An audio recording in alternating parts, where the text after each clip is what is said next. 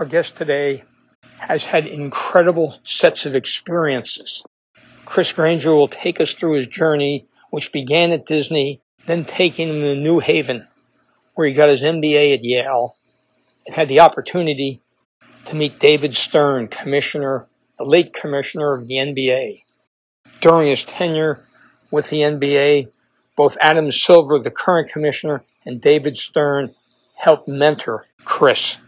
He left the NBA and joined the basketball team in Sacramento, then moved to Detroit to work for the Ilitch family. His experiences were so deep and vast in facilities and operations that one of the true entrepreneurs in American sports, Tim Leiweke, hired him to be the CEO of the Oakview Group facilities. Our guest, Chris Granger.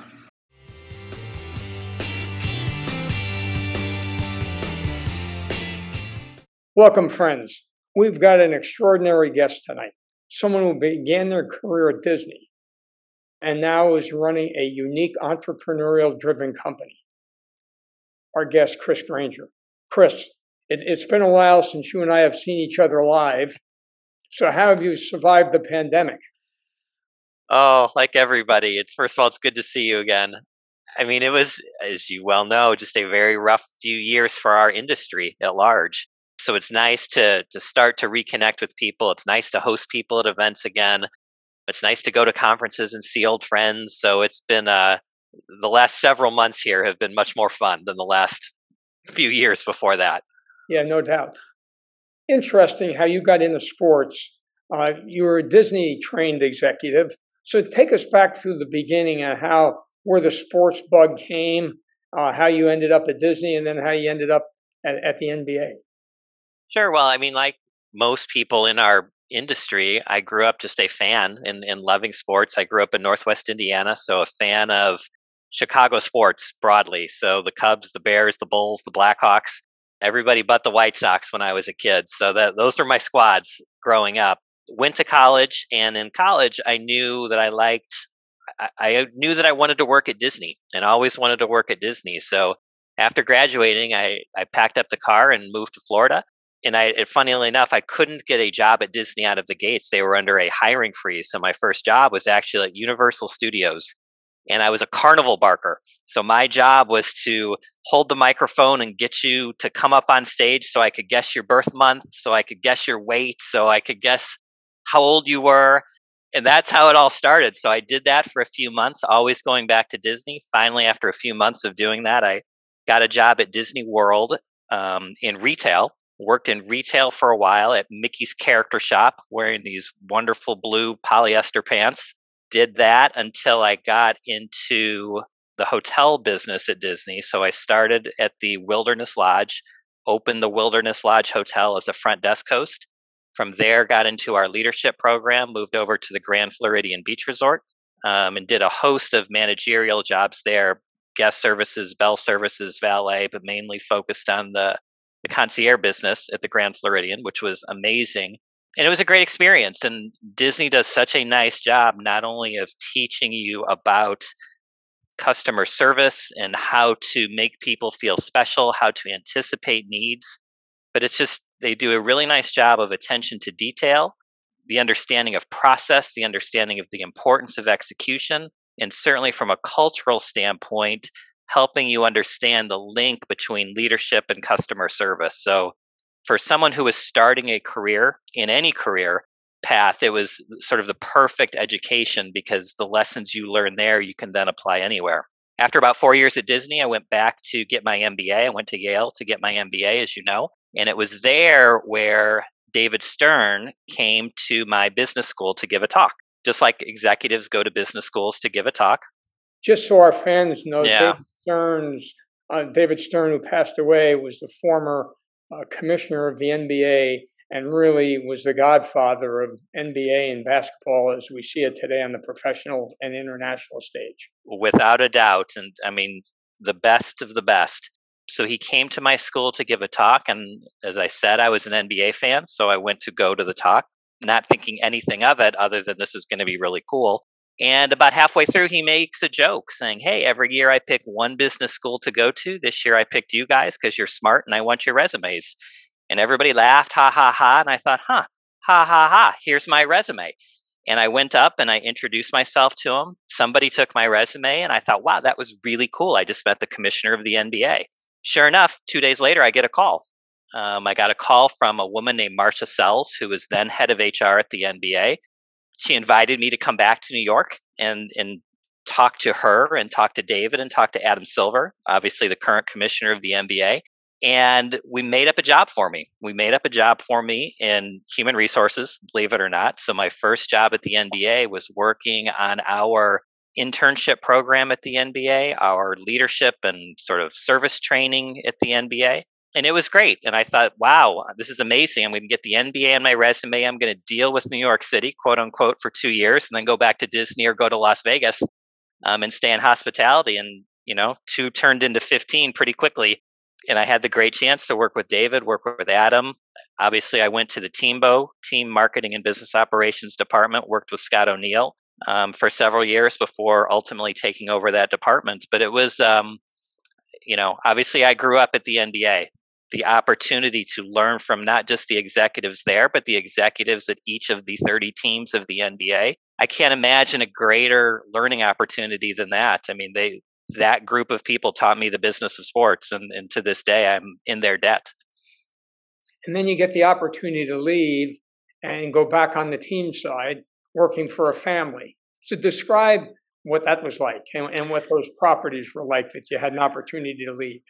Yeah, so obviously the upside of working in Teambo is you see everything, right? You're an in-house consultant for the team business, seeing every great idea, every not so great idea in big markets and small markets and winning markets and losing markets and you start to get a real sense of what might or might not work in a given situation so when the opportunity came to go to sacramento i mean it was a it was an easy decision for me because one sacramento has incredible fans just incredible support from the community there Two, it was an opportunity to do something special um, in building a new arena there, which was something that I had never had the opportunity to do.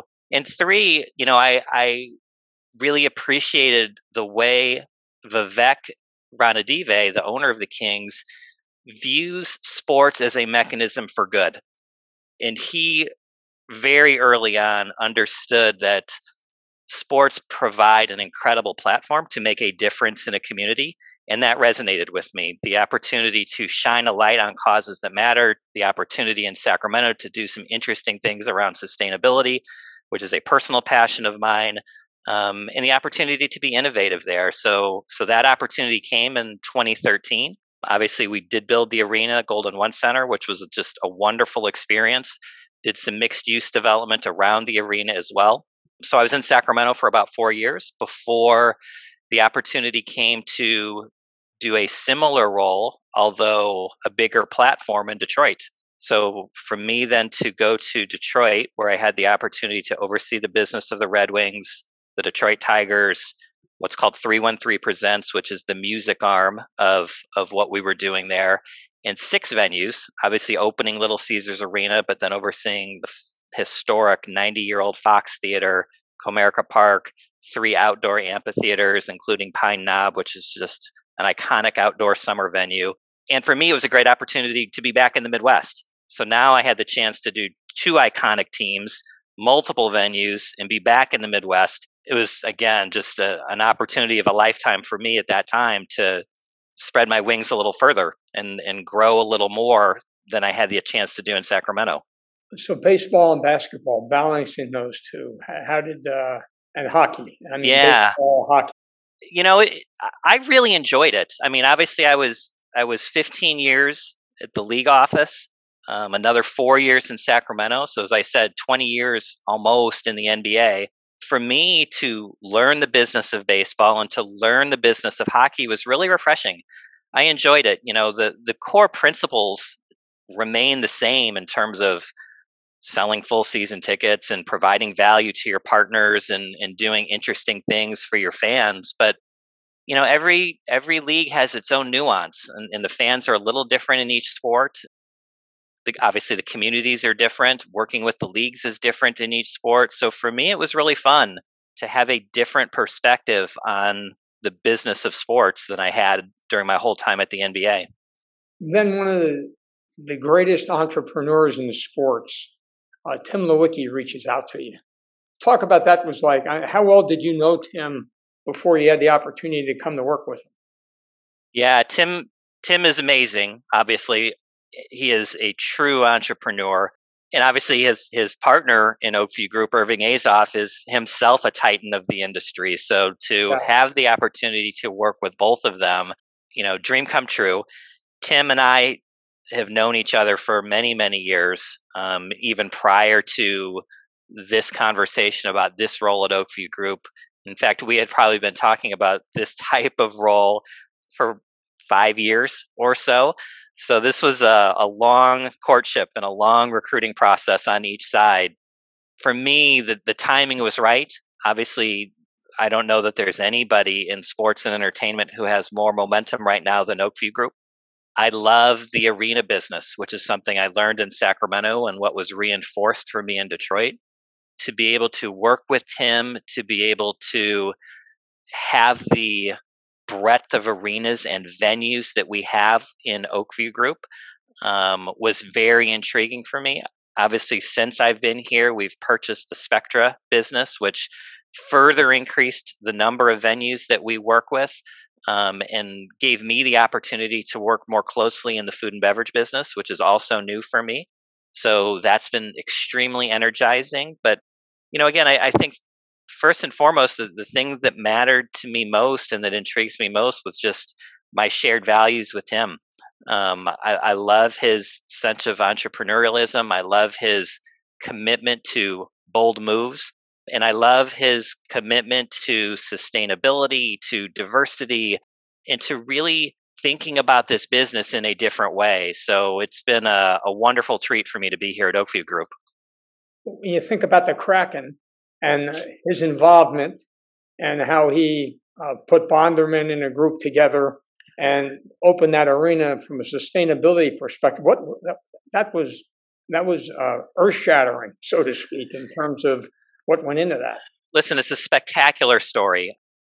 I'm not sure there's been a better launch of a team than the launch of the Seattle Kraken in any league in any sport ever they've really not only captured the imagination of sort of the industry and the community in Seattle, but you know they they've done it in the right way. And again, their commitment to diversity and inclusion in Seattle, their commitment to reflecting the values of that community, or it's the way it should be done. And and I give Tim and Todd and the entire ownership group credit for for doing what they've done in a classy way.